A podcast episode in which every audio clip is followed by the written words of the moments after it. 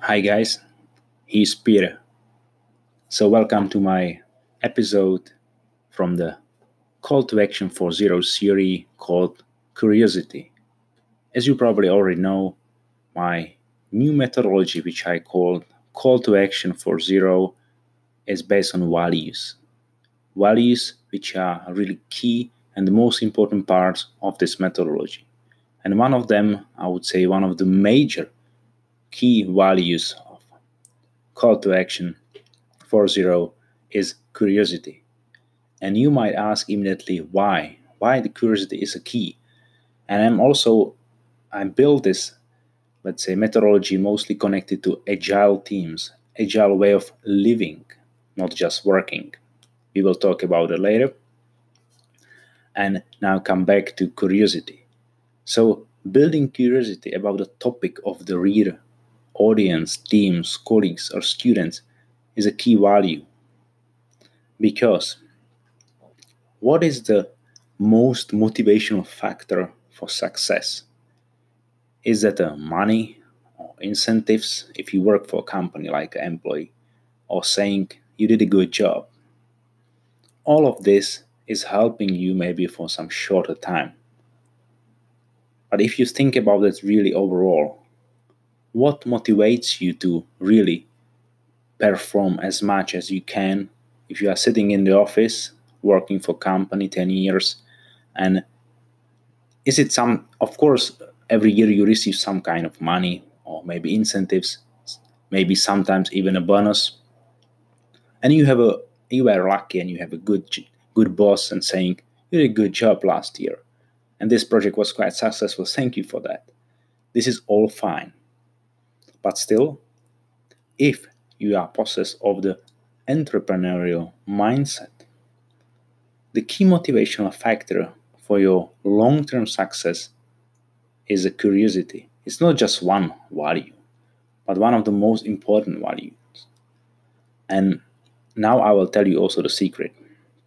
Many times, if you talk to the people in companies and organizations, mostly HR, human resources, or someone who is should be a motivational department for the colleagues and preparing them for the other development paths and and so on, then they are talking about the passion.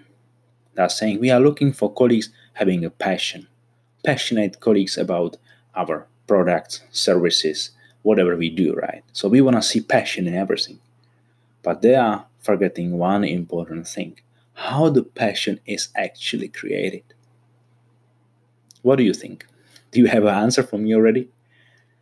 So, based on my observation and many years of experience with working with the people, agile teams, scrums, and tribes, I can say then passion is a really good thing and we really need passionate people about the topics, products, and so on.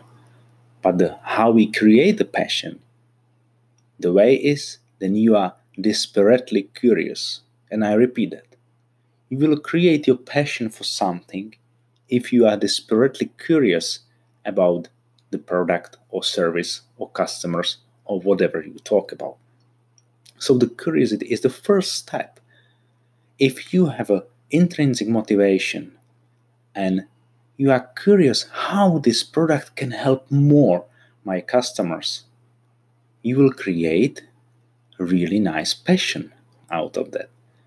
But if you are if you imagine yourself just sitting in an office and saying, now I have to develop this and that feature for my app, and I don't really much care why. I know there are some reasons, there are some benefits, maybe even business case, that's cool. The problem is if you are not curious enough, then you will not create a passion and you will probably not produce anything what be I call it be careful optimal value. Because, as you probably also heard many times, like a term, then we, like agile team, we wanna provide the maximum performance. It's actually not precise. I can even might say it's wrong. Because based on my experience working with the teams and people in agile way and world, I can say this if you have really curious people in your team, so you aim for optimal performance, for the maximal business success. That's a huge difference, right? So, if I summarize for today's episode, curiosity is the key to build a passion, and it's curiosity should be something what you really focus on if you wanna see the really best performing teams in agile world or agile tribes or in any other department by the way. It's not just connected to agile world. It's overall. So if the people are curious they will be initiating new innovative ideas. They will bringing on a table some additional private time for learning and studying the things.